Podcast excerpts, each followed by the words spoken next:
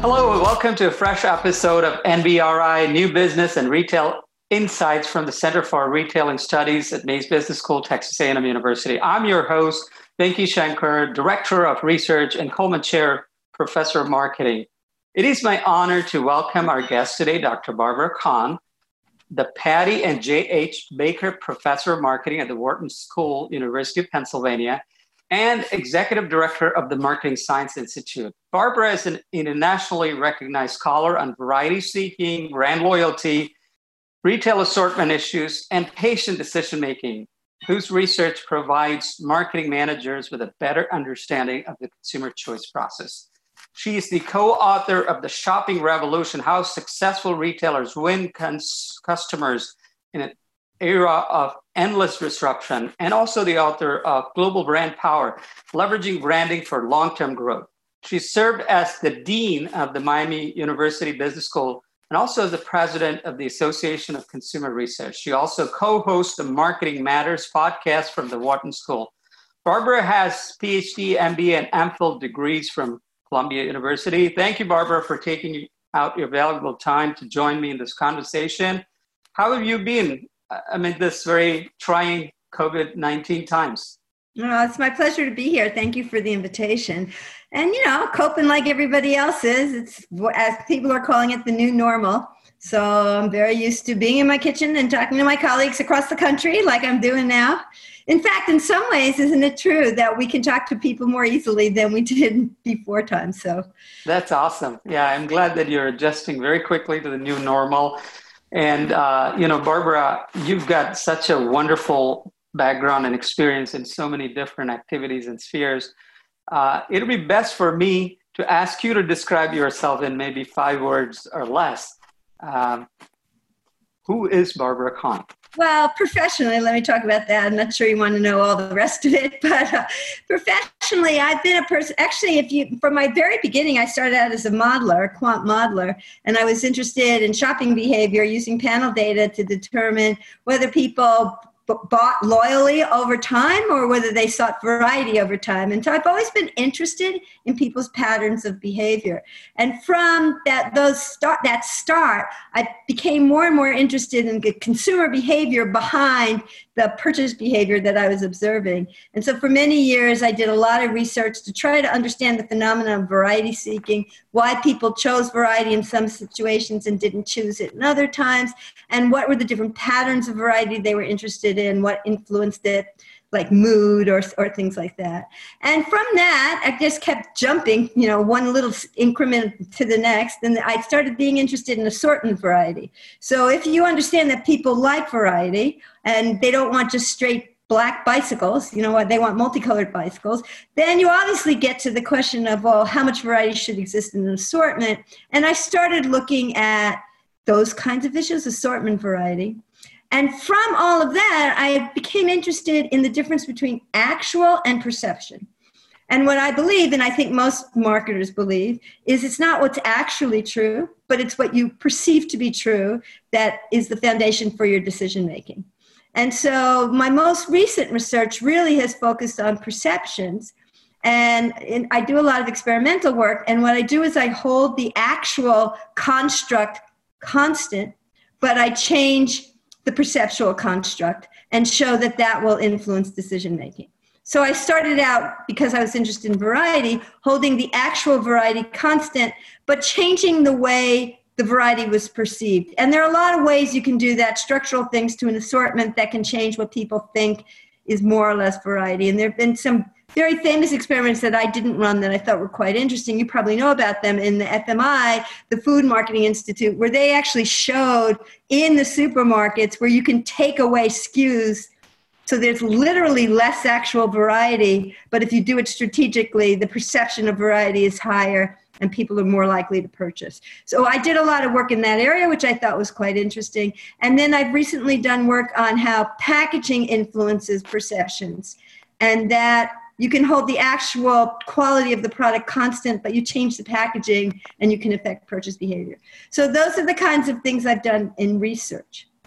But I've also been interested because I ran the retailing centers. I know you run a retailing center, and um, as a result of that, you talk to a lot of retailers, and I ran that retailing center, and I think you've been doing it forever, so you probably did it during this time too. right. I did it from 2011 to 2017, which was an incredibly interesting time in the retail world, called the retail apocalypse, disruption in retail. Right, even now, yeah. Yeah, and and building on that retail apocalypse, we've now entered the new normal of COVID, and all of that has hit retailing. And so it's not really my research. I don't run research per se, but I I have talked to industry professionals extensively, right. and I read the trade journals extensively, and so that's become the area that I'm most interested in now. Excellent. That's a very good uh, introduction to your research journey, which was my next question. So you kind of touched upon it already. So looks like you're a variety seeker yourself in research. You started with uh, you know modeling brand loyalty, moved to consumer behavior, and I'm fascinated by your work on uh, assortment, particularly the perceptions that you talk about: perception of variety, perception of uh, packaging, perception of quality in general. And you also done a lot of work on branding, right? So um, tell us something about your work in branding and how do you relate that to the other work that you've so far talked to, talked to us about? Yeah, I mean, the only research I did on branding had a little bit, and I did a while ago, and now there's much better work out there. But I was interested in a number of years ago in the idea of corporate responsibility and how all of that affected branding. Um, so I did it, as I said, a long time ago. So it was really at the beginnings of thinking about that. But if I think about the way brandings happen now, um, and I'm not doing research on it, but I, I just I am interested. You're keeping in on top of it, yeah. Yeah, the idea of like what role should a brand play in the conversations of today, and you know we're not only in the area of the new normal due to COVID, but we're in Black Lives Matter kind of area and taking stands. Um, and and the role that a brand should play. Some of the very interesting decisions Nike has made, or some of the other brands have made. Now Disney um, with Colin Kaepernick, yeah. Yeah, that one, or the Facebook you know positions that brands have taken and how that's affected where they advertise where they don't advertise that's a very interesting phenomenon it calls into question not only research questions that people are doing work in but just what the role of the ceo is what the role of the cmo is what the role of your marketing should be things like that. Those are very interesting questions. So that's I'm, I'm glad you brought that issue of social responsibility to branding. So you do you believe that brands are now rethinking their value proposition to add this social responsibility component to their value proposition, or they're just simply doing this as kind of table stakes to just make sure that they are uh, they're not perceived otherwise. Yeah, I mean that's part of the questions that people who care about these issues ask. So the people who are doing it in what your table stakes are like to differentiate or, you know, right. whether you're doing it to play in the game or doing it to try to differentiate, I think that's right. implicit in your question. Right. As a business decision, what's the best way to position my brand? I think for people who care about these issues, they sniff that out and they don't particularly like that. Um, and the people who do care want to see authenticity. So one of the companies, I mean, one of the famous companies people talk about all the time are like Ben and Jerry's or Patagonia. Right. I actually have done some work with Unilever, and I'm really impressed with Unilever. Like when I talk to Unilever, and they do own Ben and Jerry's, but Ben and Jerry's right. has kind of a separate brand identity. Right. The notion of sustainability and doing the right thing with their products and making sure they're improving the earth. I've been to it, the, the headquarters of Unilever in New Jersey, and those people fundamentally believe that you know Very and they usually that that is the kind of thing that now i'm not saying they always do everything right but they do try to make a real stand on a position that they believe in there also unilever was the famous dove story you know on what what beauty is and you know that right. kind of notion um, and i think that if you do a good job on that and it's easy right. to make mistakes but if you do a good job and you have real values it is actually a good branding strategy from a business point of view because while you make make while you might make some enemies, I think you develop a loyal following for people who care on those issues. Yeah, that makes a lot of sense. You mentioned the word authenticity of brands, and at least uh, taking a stand on some of these issues does really improve the authenticity of brands. But uh, also I'm trying to relate it to your research about perception, although it was more about variety and uh, packaging. Uh, how do you think that now, now that post COVID, brands are more concerned about being not left left out, right? Because you know consumers are now ordering all the uh, brands that they can get now because there's a shortage grocery brands and other stuff do you think that these kinds of stands and taking a particular role change changes the perception of branding in general well, yeah, there's a lot of questions in there that we can un- unpack. Unpack, yeah. Yeah, Sorry. we know. Uh, we I've seen a lot of data post COVID on changes in behavior. So there's right. a couple things that let, let me let me write them down so I don't forget them. no problem. Take your time. Let's unpack um, them one by one. yeah. So let's let's start with the first idea of um, how COVID has affected some of these social decisions and things like that. One of the things that's really interesting, a big issue in this branding, take a stand, has been on sustainability, and right. a lot of the millennials and Gen Z. Um, they care about it. Money where their mouth is. You know, it's always, who didn't think that being sustainable and good to the earth wasn't a good thing. A lot of people, I mean, if you did a survey on that, people would say, yeah, I want to do the right thing. But the difference was they didn't buy products that supported that because typically in the past, those products cost more money. And if you really believed in those issues, you would make a choice regardless of the price to sustain your values. And historically, consumers said a lot of stuff, but when push came to shove, their purchase behavior did not follow what they were saying. It seems to be different with this generation. With millennials and Generation Z, they do buy products even if they cost more money that speak to their values. One of the things that's very interesting is how COVID has affected those feelings of sustainability. And this is like what you were saying. First of all, when brands are not available, or second of all, if you're worried about disease and reusing things and some right. of those stuff, that puts at odd or puts at trade off some of these sustainability and health issues. And that's been a tricky road to walk down. I have asked manage, marketing managers about those issues and those who have done research and think also what they think believe you still have to be true to the sustainability values. And regardless of what you think COVID is going to do to all of that, right. um, sustainability should be a value that you adhere to and navigate through. So it's not something that's going away, even though COVID has suggested some of those things are at odds. So that's one point that I think COVID is believe in what you believe in. Those are still good values. Figure out how to navigate it through this COVID world. That would be the soundbite answer. That's the great. other thing that I think you said, which is interesting again, and it has to do with, I think the heart of your question was you, you can't always get what you want. You know, there's stockouts, you have new needs. A lot of your behaviors have changed because of what you've been doing now that you didn't used to do. And you're navigating into different brands than you used to buy, etc. So I have seen grocery data, and I know you do this, so you may have seen this kind of data also.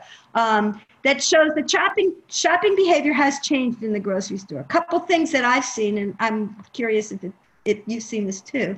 One of the things is that consumers are making, not surprisingly, fewer fewer visits to the store than they used to, and they're buying more when they go. So they're doing more planned visits. They're thinking about a little less impulse buying or impulse trips, more regular trips, and a little bit more spend on each trip. Right. And if they are going to the store at all, many of them are getting delivered too. Right. If they're going to the store at all, and you tend to see it skew a little younger. Some of the older people are staying home. So there's some demographic differences. But if there's a main effect, it's something like along those lines. So that's one thing. That's not that surprising. That kind of makes right. it more. They're forced to kind of the other thing that you're seeing is people are buying into brands, and this is what I think you said, and there is data on this, right. that they didn't buy before. Right. Um, and one of the things that just anecdotally the media is picking up that's kind of interesting is, you know, people are buying more Campbell soup, they're buying more Oreos, right. they're buying more of these legacy CPG brands. Right. In fact, General Mills has uh, uh, increased its sales by close to 50% post COVID. So that's what the report that I, I remember seeing today. So you're absolutely right on. And what's interesting about that is before this whole COVID thing, when we were still in the retail apocalypse time, right. One of the things that was really being threatened is all these CPG firms were seeing right. rapid de- decreases in their market share. So, do you think it's a revenge of the CPG brands right now? Okay, or yeah. manufacturers? So that's really interesting, right? And you can speculate. I haven't seen research on this, but you can speculate many reasons for that. You know, like we have seen in recessions in the past that people feel nostalgia and they buy old brands. You know, maybe right. it's good old days of the past, one of those things. Maybe it's when you're at home, you're going back to basics, you're cooking more, and so those brands are more important, whereas you used to go to restaurants. I don't know. You could see a lot of reasons why you might, but it is true that That's the CPG true. firms are are doing pretty well, most of them, and all of the Clorox, Campbell's, you know, Kraft, all of the, like you said, cereal brands. These were the brands that were just being hit in the retail apocalypse. So it's funny. But then the question becomes, you got these new people, uh, these young people buying into your brands, and I think this is what your question was getting at. How do you keep them? you know like what what happens maybe we're going to be in covid land for uh, two more years maybe 10 more years who knows what's going on or maybe it's going to be over by january but either people will get used to this and revert back to their old habits or life will return to the way it used to be and you how do you try to keep these new buyers in the brands when you've gotten them to switch in.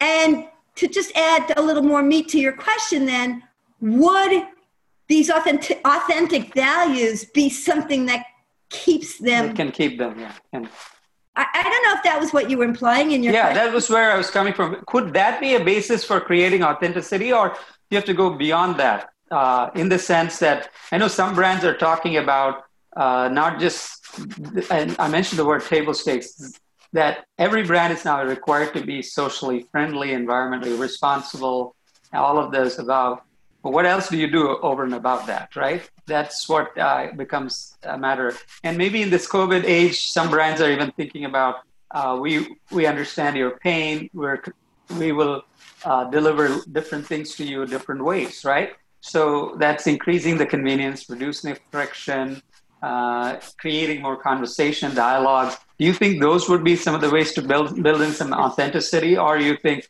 just being true to their original value proposition, plus adding a few, uh, um, you know, uh, ESG or you know, environment, the, the social and the governance aspects of your business. Is that enough? It's hard to believe it'll be enough because right. if you've seen evidence in the past that the millennials just didn't buy K E double L O double good as you know compelling marketing um, proposition, that that will be sufficient. And so, you know, any brand that stays tired and doesn't understand what values matter to people, eventually, you know, you might have been in a good situation, but you got to stay relevant, I think. So you think that this is very, this is a good opportunity. One view is that this is a great opportunity for brands to actually turn the tide in their favor, which you, you alluded to that a lot of these brands are making come back because now they can shape the conversation shape the preferences toward them, right? And to, in a certain extent, to a certain but extent. I wouldn't take it for granted. Right, um, and I think that's true to a certain extent. And you know, you you you your point makes a lot of sense because let me give you an example of myself. I I, used to buy Dannon yogurt. Now it's not available during this uh, uh, pandemic time. At least I couldn't order and pick it up on the store. I guess it's available, but you have to go into the store and then pick up because there's shortage of uh, uh supplies. So now I'm forced to buy some brands that are either store brands or brands that I've not heard of and so on. So I'm thinking if I were Dannon, I would I'd be missing out an opportunity because I'm losing out a customer like me and should be uh, more proactive, you know, either through supplies or even communication. Yeah. Uh, even if you cannot supply, you can say, hey, wait a minute, we're working on it. It'll be coming back to you at such and such a date. And I'll give you one other example. You know, uh, bicycles. You know, I don't know if you've heard of it. Bicycle is the new toilet paper now. Hmm. Uh, Peloton, you, I know. Pardon me. Peloton, you can't get for months now. I know. So Peloton is an extreme example, but just regular bicycles. You know, uh, so uh, one of the issues with bicycles is that it's completely empty. All the racks are empty, and people are paying a premium, and so on. So uh, this is an opportunity for uh, retailers like Academy, Dick's Sporting Goods, to reach out to consumers and say, "Hey, bicycle may be out of stock, but hang in there. You know, we're coming back at you, or whatever it is with it, or any of the manufacturers that bikes directly to the consumer." I don't see them doing, perhaps because they are too caught up with their inventory problems and trying to solve it. But you and I worry about the same issues that how do you retain the customers in post-COVID scenario, right? Which is going to be there are going to be a lot of shakeouts and lots of differentiated players, and at that time, would you still retain the customer? Uh, what do you feel that uh, retailers or brand make, manufacturers should be doing here? So when the brand is stocked out, to keep the memory of the brand open until they can buy it again, is that basically? Is, that, is one of the ideas, or at least to engage with the consumer so that they don't lose the consumer, right? Yeah, you know, I mean, that, I think that's that's an interesting example of a situation, but it's part of a bigger question. Like I think you are seeing a lot of brand because you can do this online, go direct to the end user. Typically you know, the CPG firm and that kind of stuff was really a B2B play. You were really kind of communicating, you were doing some B2C advertising, but your customer was Walmart or Kroger or somebody like that, you know, because you weren't really selling direct to the end user. Correct. But now, with being online and things like that, you're seeing a lot of brands take more of a direct to the end user kind of branding opportunity and not branding through in store you know, or in multimedia advertising, but really developing a vibrant relationship right. online through the through through the internet, mostly or social media or TikTok, um, with the end user, and that I think is part of a general trend. And it's part of the reason that some of the retailers, if they don't get their get, get you know their gaming gear or they get their act together, they're going to lose because these retailers used to be the ones who did all the customer experience around the brands that were in their stores right. and now, now they're creating their own experience direct. Right. So you're right that this retailer could be disintermediated in this direct to consumer environment which brings me to uh, another category which you are very involved with and uh, you've done some work on which is basically luxury and fashion right? Uh, we know that the post COVID world, people are buying essential items, non essential. Luxury is taking a beating, as you know. And uh, fashion uh, is also in a questionable place because, you know, a lot of spring fashions had to be discarded because they were uh, inventoried out uh, or excess inventory. Uh, what do you think should be the game plan for manufacturers and marketers there? How, how should they get, get their mojo back? Yeah, I mean that's tough. Now you know it's been a little bit uneven. Um, some retailers are doing every all the apparel business is doing badly. So that's just there's a general hit all around, but some are hit less than others. Like Lululemon, for example, is one that's doing compared better to than the others. Yeah. yeah. better than the others. Nike it, online has done well, but obviously they took a hit in their stores.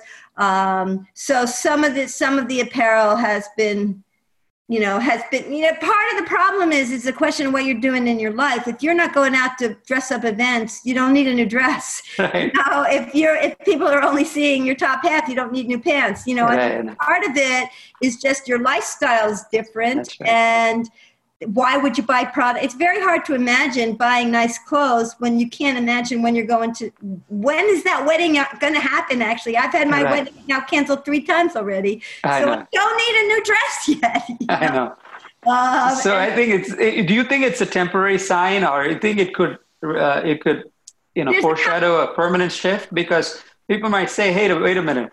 I could manage without all these extra items in my wardrobe I mean, simplify my Things about that. I've seen yeah. people argue both ways. One, people are saying, you know, we're definitely going to work at home more now that people are used to and see that it happens. That's been a trend that people have talked about. But then I saw the New York Times had an article about they've been saying this forever, and in fact, it just doesn't work out. People like to go back into the office, and you'll start to see that there's a need for going back in the okay. office.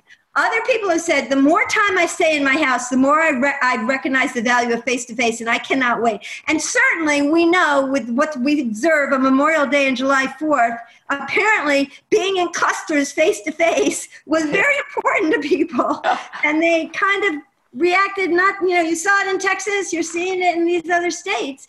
Right. You know, the disease is ramping up again because people seem to think face to face matters a lot. So it's kind of hard to believe that we will go back. So that's one thing. The other thing that I have heard, though, is once people experience comfort, they never 100% go back to discomfort. Okay. Um, so yes, we'll we'll wear dresses again. We'll do all sorts of nice things again. You know, some of it, but there probably will be a lingering main effect of more comfortable clothing right. As a result of this. I, I think that there's one other thing is this notion of luxury. Luxury is very interesting because, like in the recession of 2008 2009, luxury was the first thing that came back and there's a number of reasons why luxury came back during that. And I'm sure you know this too. One is the Chinese consumer, of course. Right. Um, and a lot of that business came back through through China. Right. The other thing was in a lot of these economic downturns, people are not uniformly affected.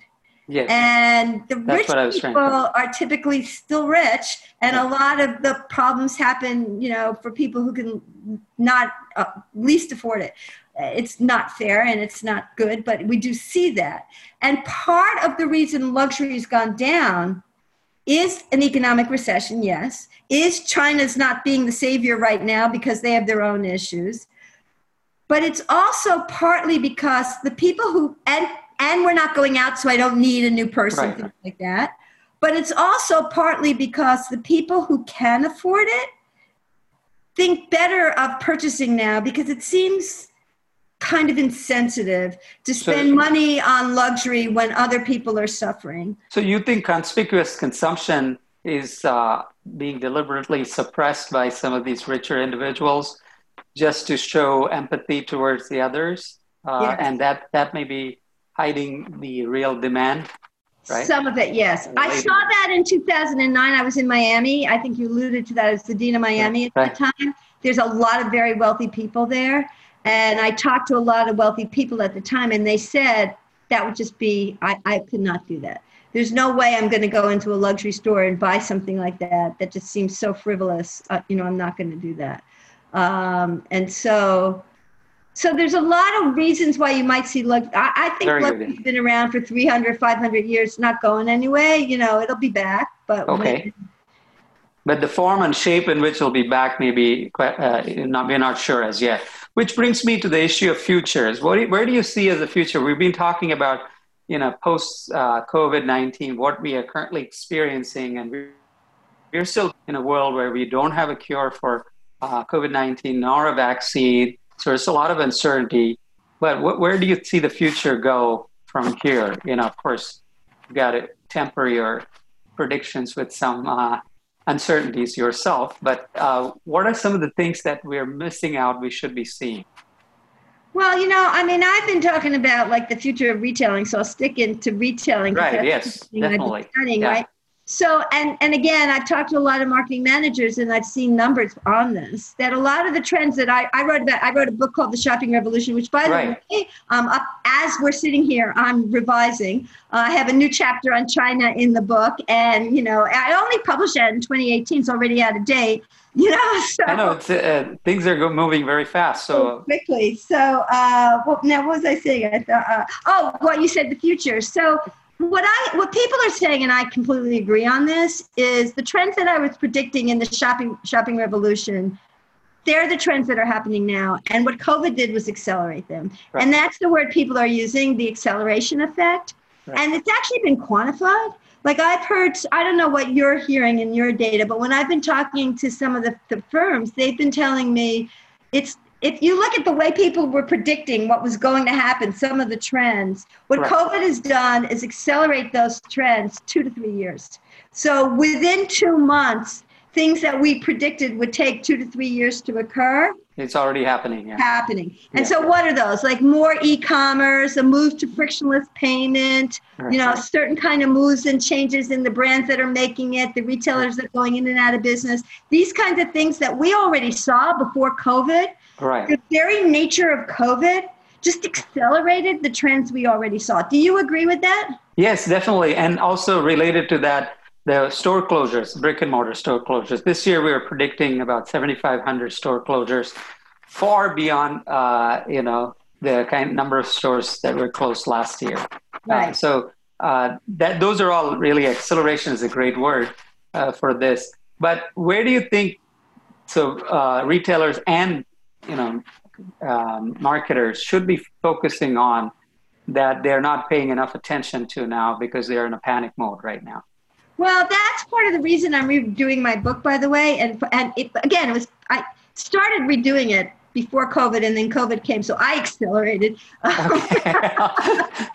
but um, one of the I, right before COVID hit in November, I went to China, and I tried to study Chinese retail because I think of Chinese retail as being ahead of the American retail, and you know some of the things that are trends there. I think we should be paying attention to, and China, you know, China's pretty interesting, and they they have what Alibaba calls the new retail, right. which is really the Hema stores and other the Hema stores, and like the Hema stores are well, we're calling omni-channel, but omni-channel is very product focused. So what people are talking about now is customer centric experience. Yeah. You know, at cu- customer centric omni-channel, so that you look at where the consumer is and you you model on a function of seamless integration across the channels that's yeah. consumer centric and that involves not only predicting purchasing and using data to predict where they're going to be and what they want to buy but to follow up with the supply chain and the logistics so the product yeah, is where they want to be where they want to be. So virtually so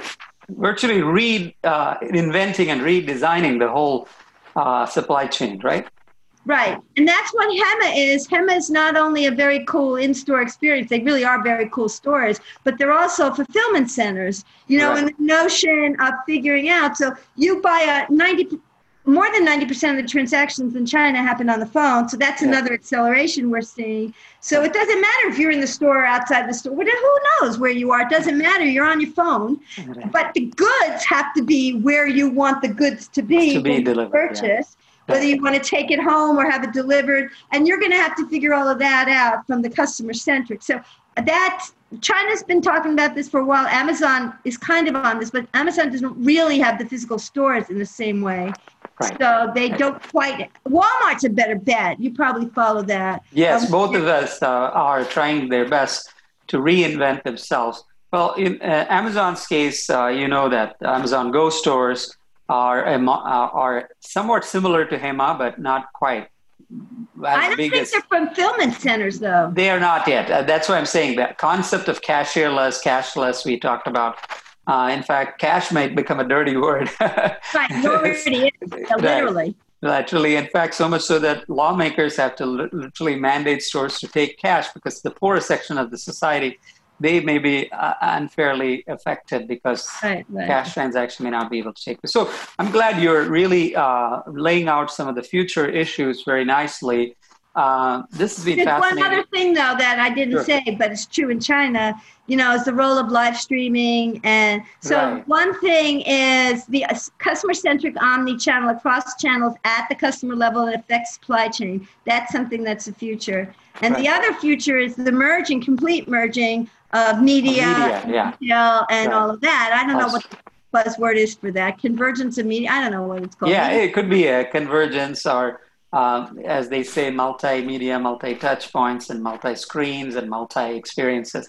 Uh, but the idea is that you know, you know, Singles Day, which is the largest single largest day of uh, uh, sales, retail sales anywhere in the world, a lot of these sales takes place through live streaming, right? right. Uh, and so you, you're onto a very good point.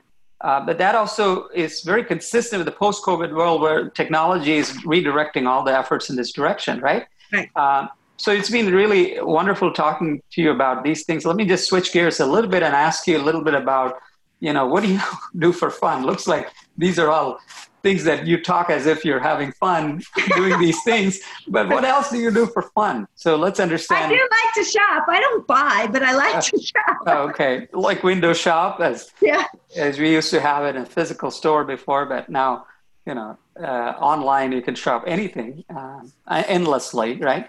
The endless aisle and so on. What else uh, are we not? You Not know, heard about you. COVID land, and like I, because I wrote this book, partly because I wrote this book, and just because of my lifestyle and stuff. Right. Before COVID, I was traveling every single week, so I had 200. Now you're grounded. now I'm grounded, but that's fun. You know, I had 250,000 miles the year before. I'm concierge on American. Like, that's like, but you, you know, you can imagine if you do some of this, it gets really old and really bad. You don't I get know. Exercise, you don't eat right, you don't do. So, COVID in that sense has been fantastic to me. I can't go Okay, anywhere. good. I know. So I I'm, get- I'm sure your family appreciates you more now. Yeah. So right? you, you know, a lot of people are saying this, but you know what matters too? Family matters, friends matters, exercise, health. That's what Yeah, it that's good. I, I'm glad you look upon it in a very positive way. Um, but what are some of the things? Have you been reading some books? Or I know that as an MSI executive director, you're interfacing with a lot of companies. What are some of the new things that you're hearing and reading that you'd like to share with us? Well, I don't know. I mean, I told you a lot of what I when I tend to talk to them. I've talked to them really pre and post COVID. So a lot of Right. those, a lot of those examples that I gave you earlier were from talking From those people. So a lot of that came from my MSI interaction. You know, the MSI companies, as a lot of people are, they're trying to navigate their budgets through this because it's not only a lot of this COVID stuff has hit marketing companies pretty hard. Right. Um, and there's the economic recession or depression or whatever we're calling, and that you know, and so a lot of people we deal with are CMOs or people in analytics in the marketing track. And when you're worried about budgets and you go down to zero budget, as you can imagine, marketing gets cut. I think that's the wrong thing to get cut. Right. Um, I think the smarter companies, you know, that do well are the ones who figure out strategically what marketing to keep investing in. But sometimes when you're just scared, you just cut. And then it's kind of hard to make sure you're cutting correctly. So I think dealing with navigating these waters, you know, some companies it's a huge boon. There's some companies that have too much business, but many, many companies are trying to navigate. And you know, you can look at it as a what's that thing that you know the Chinese character for crisis and opportunity is the same character. You know, you can look Right. at it as an opportunity, and it's somewhat creative and fun to think about the ways to navigate it out. But there are a lot of constraints on behavior and um, budgets, and you know, a lot of layoffs, and trying to figure all of that out and navigate that. That's difficult. And you, when you mentioned these things, a couple of sectors that are really badly affected are basically the restaurant industry, tourism, travel. All of them are going through really big upheavals, and a lot of them are also uh, driven by small and medium uh, scale businesses, and uh, a lot of entrepreneurs Yeah. are uh, kind of struggling at this point in time. So, what kind of advice they, would you have for them? Because they are trying to now get out of this hole and then trying to, you know, stand on their own for the future. So, are there any messages or any advice or, or thoughts that you might have for them? Because we have a lot of alumni ourselves, our former students, as we call them. They're really very successful, very strong entrepreneurs but some of their businesses are caught up in this, uh, unfortunately. So, what would be your messages for them? Well, you know, I mean, what we've been teaching for 25 years, you know, forever, it's about customer value, right? So we know, like, what's interesting about this whole thing, and I don't know what it did today, but the stock market has not been cratering as much as some of you would think it might. It's almost so so that so much so that people think there's a disconnect between the real world. yeah, and the, but what it does seem to suggest is there's value in the economy. right, There's some value, and what you have to do is find the value. right, So, and this is kind of what the, the general direction of your questions was, you know, what can I predict? What are these trends? Because what these companies do have to do is to pivot to customer value. Right, And they, they can't be doing things that are now outdated and not useful, you know, Right. and you've got to see, and you've got to see where you can create value. Now, like if I, again, just staying in retail, yeah, obviously it's been a boon to Amazon and Walmart, but I don't think there's a person around who doesn't value their local grocer and their local restaurants, you know, but maybe they can't visit the restaurant now. So you are going to have to figure out where's the value there, um, and you're going to have to pivot very quickly.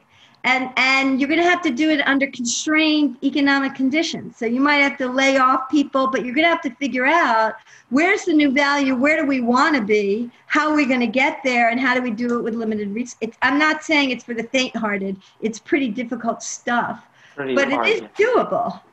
Yeah i think i'm glad you're pointing to the right direction. Look at points of adding customer value. So one of the things we're realizing increasingly is that there is what we what I call digital Darwinism, right?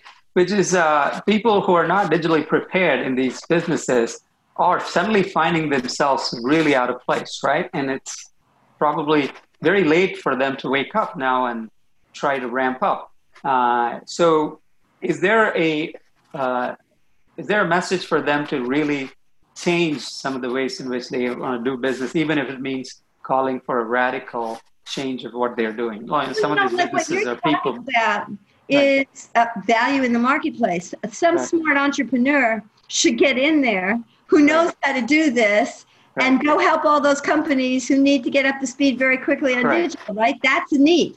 Um, so yeah, so I, you know, now that you're mentioning this, I'm going to turn around and ask you a question. So, like, I agree. Clearly, COVID has pointed out this acceleration towards the digital.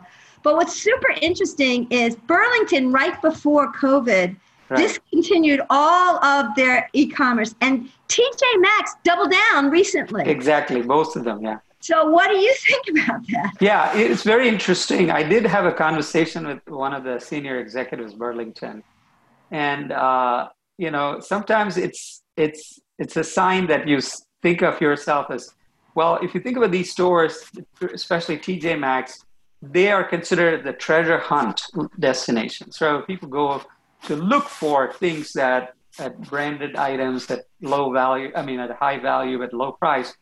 And they still are people wanting to do that. But now they have to do it in an online world. They have to choose it online and then pick it up.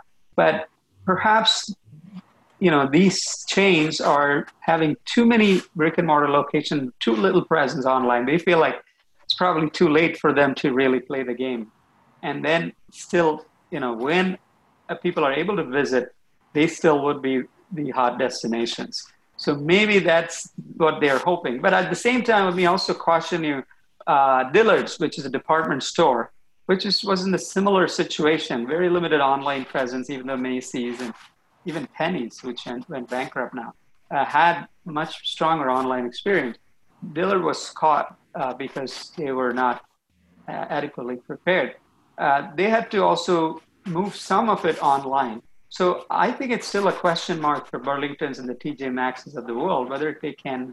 Uh, but I think they still have a value proposition that really uh, excites some of the consumers, some of their customers. The question is, how long can they stay away from them because many of the stores are still closed? And that's why it goes back to my first question initially will retailers lose their cons- consumers they are not engaging with them right? Yeah so like that's i mean i think that's a big change. Not a small one of people who just really weren't ready in terms of um, digital and instead of saying oh my god let me my bad let me get up to speed they both doubled down and said no this is what our proposition is I personally think that's not the right answer. I think they should get up to speed in digital. And I hear the treasure hunt and I get it. And that's a very compelling thing. But like I said, I'm writing this chapter on China. And I don't know how much you know Taobao, but Taobao is 100% online and it's 100% right. treasure hunt. So you can do treasure hunt online, but it's clever. It's algorithm induced. It's like people go down rabbit holes and they discover all sorts of things which right. but it's a very different way of thinking about it. Right. Um, but i think there is a fundamental difference barbara if you think about the difference between us and china because china did not have the retail brick and mortar store baggage that uh, if you want to use the term baggage um, may not be an appropriate term but uh, they, they can they could start afresh. So they actually literally started and they started on uh, digital platforms right so they could actually create that experience. But here, you may you have different segments in play. You have the baby boomers, you have the Gen X, uh, and then Gen Y and uh, uh, Gen Z, and you know all the all of these have to have they they come from different backgrounds. So how do you really align yourself when you already everybody's experience uh, used to a different situation. So I think it'll be fascinating how the pivoting is happening. You, you mentioned the word pivot earlier on, and I'm coming back to that. Uh, it looks like some retailers will have to pivot. Uh, some retailers will stay, try and make the best out of what they are known for, perception you talked about.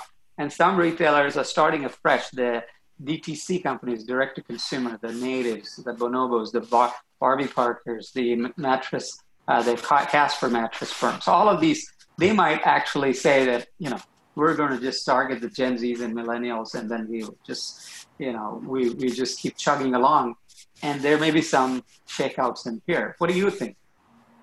Yeah, I don't know. Like uh, I, I, don't know. It's hard to think about um, what's going to happen there, but I I think you're right. There's a legacy. What you're describing in the U.S. is this legacy physical space. Right. Um, the heterogeneity in customer preferences. It's much harder to deal with the heterogeneity when you have this legacy retail baggage that you're talking about. Right. So, like the notion of pivoting to all of these different generations through a physical store or through a physical footprint that's huge, it's much harder to turn that around much easier to do that online you know right. and it's much easier to respond flexibly and use the algorithms and make sure you're constantly being in place so china definitely could do that much faster and china did like and a lot of the growth in china i read somewhere they're they're predicting 64% of retail in china is going to be online by 2025 or something you know and okay. we're we're less than 40% here so like that's a really big prediction and but a lot of that growth in China is the third and fourth tier cities where they didn't have any physical retail to retail locations. So they could build afresh, yeah. And so, they can build a HEMA or they can build something that's better, you know, that connects better with online business. So makes more sense. Yeah, if they're talking about China too, is the uh, over reliance or dependency on the Chinese supply chains, which is also coming back to haunt some of the U.S. businesses. Uh, now, I think most of the U.S. businesses, particularly retailing, people are talk, think, talking about re- resilience rather than efficiency. So, what do you, how do you think that's going to uh, change the landscape of retailing and business in well, the this other country? Thing that, the other thing, you know, a lot of these bankruptcies, uh, right. one of the things that went that happened with a lot of these bankruptcies is too much debt. Um, right. And a lot of these retailers, these small, when you're talking about these small people, they don't have cash. And so that's actually, it's very hard to pivot and to do all these things that you don't have any. When you're highly leveraged, yeah. Yeah. yeah. So that's a problem. Um, right. And so resilience is, you know, a function of flexibility, responding fast, right. finding the customer value and having the resources, which typically is some kind of cash, you've got to be able to allocate your resources as flexibly as possible so you can take the money out of something that's not working and put it into something that is. And that's why you were talking about physical retail as baggage, because it's kind of hard to move that right. money where you need it. That's true. So you're you're still seeing a tough uh, environment out there for a lot of retailers. So you're still predicting uh, big shakeout coming. We already see a lot of bankruptcies. We talked about JCPenney, Neiman Marcus in the luxury space, J. Crew, uh, to name a few, uh, and the list goes on. Forever 21 before that. Uh, are we? Are you expecting? You mentioned leverage uh, retailers. Are you expecting more of these coming? Yeah, I mean, like you said, the prediction, the not me, but the analysts are predicting. What's the number they're predicting at 2020? Very high. Yes, higher than 7,500 store, store closures, but they, they could all be, uh, you know, one retailer, two retailer, big yeah, retailers. uh, uh, could be a lot of this. You know, we had smaller retailers like Tuesday morning uh, go bankrupt. Um, very ironically, they announced it on Wednesday morning. but uh, I think you know, jokes apart, it looks like a very tough environment. So, yeah. uh, what are your last messages for professionals out there you did mention the fact that you have to be more nimble, you have to be more flexible, but I also want to tie it back to this whole idea of uh, socially being responsible and uh, the fact that how can they make an impact in the community? Because it seems to me that if you can tie these two things together, con- consumers will appreciate uh, your presence and they will really help you stay in business and then grow your business. So, are there any silver bullets out there? I think that's true, especially as a as advice for the local people. You know, stay true to your base, right. um, and stay authentic to your base. But recognize what value they need. Learn to pivot fast enough. Reallocate your resources. Move fast. Um, work hard, and you know some of these people will be okay. Um, but like you know, I live in Center City, Philadelphia. We had really beautiful store, and we had a we had beautiful stores. The city had just really been rejuvenated. We were a victim of a lot of the protests and things like that. So like a lot of those store windows were crashed in. Some of those stores weren't going to make it anyway. This last piece of all this looting kind of put them over the end. You know, so yeah, I think when we get out to the other side of this, our, our local retail is going to take a hit. But there are cycles, and eventually new people will come in with a new idea that, that will satisfy the customer value. I think I I think people value social interaction. I think they value face to face. I think they got to eat. I think they will want fashion, will want luxury again. I think these things are basic human things and will come back, but it may take a while and it may come back differently. And so you got to be in the right place at the right time. You got to pay attention. Okay, thank you. Those are very good messages. Is there anything else that you want to add that I forgot to ask you about, right? Okay, this is fabulous. Thank you, Barbara. It's it's always fascinating talking with you on any matter, and this was no exception, and I thoroughly enjoyed it. Hopefully, our viewers and listeners will also enjoy it. Thank you again for taking the time out to join us, Barbara. And you have a. I enjoyed uh, it also. Thank you. Yeah. Uh, good luck with the rest of your research and your revision to the book. Uh, I'm eagerly looking forward to the next edition, and I'll probably get an autographed copy of yours. Yeah, right. Thank you. Okay, all right. Take care. Thank Look forward. You. Bye. again.